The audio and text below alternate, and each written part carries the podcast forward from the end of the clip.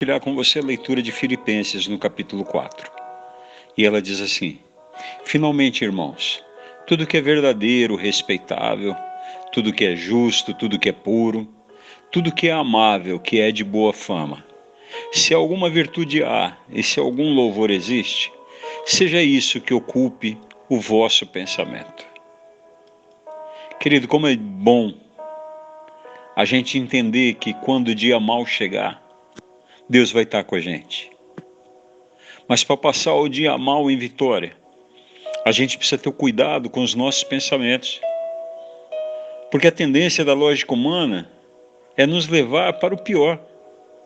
Ela nos leva para o desespero, para o medo, para a angústia. Mas quem disse que a gente precisa levar a nossa vida de acordo com a lógica humana? O fato de um pensamento aparecer não significa que eu devo deixar ele se desenvolver dentro de mim e se tornar Senhor, dominando o meu coração. Em nome de Jesus Cristo, como está escrito lá em 2 Coríntios 10. Tanto eu quanto você, no dia mal, a gente tem que levar cativo o nosso pensamento à obediência de Cristo. Sabe, existe uma situação na Bíblia que foi narrada e ela mostra para a gente exatamente esse tipo de coisa. Três reis saíram para a guerra. No meio do caminho, antes mesmo deles alcançarem os inimigos deles, eles enfrentaram uma série de adversidades. Passaram por uma seca terrível, acabaram os mantimentos, os animais morreram, os soldados ficaram doentes. Você consegue imaginar uma situação assim? Talvez você tenha passado por uma situação em que tudo tenha dado errado e você tenha se perguntado: foi para isso que Deus me chamou? Deus me chamou aqui para quê? Para eu morrer? Para mal começar essa guerra e eu já estar tá perdendo? Sabe o que é isso, querido? É a lógica humana. É aquela que te faz pensar que é o fim da linha. Mas no meio daquele desespero havia um rei que conhecia o poder de Deus. E ele veio e disse: parem com isso.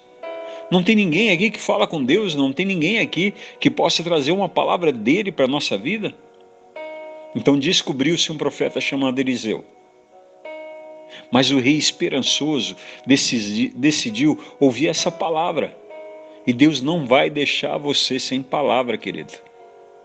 Deus não vai deixar você sem uma intervenção que vem através de um servo dele, que vem através de uma situação que foi alterada. Sabe o que aconteceu? Eliseu intercedeu por aquela situação e eles conseguiram vencer a guerra. Foi uma experiência sem dúvida tremenda. Então, para passar o dia mal, querido, porque seguramente todos nós teremos dias maus, vigie os teus pensamentos, deixa que ocupe a tua mente somente aquilo que edifica Mude seus pensamentos para que a tua realidade também possa mudar. E eu tenho certeza absoluta que Deus vai conduzir os teus caminhos e vai te dar estratégia de vitória. Mas você precisa agir como aquele rei. Vá até um profeta de Deus. Vá para a igreja, querido. Deus vai fazer você enxergar que até mesmo num dia mal, tudo coopera para o nosso bem.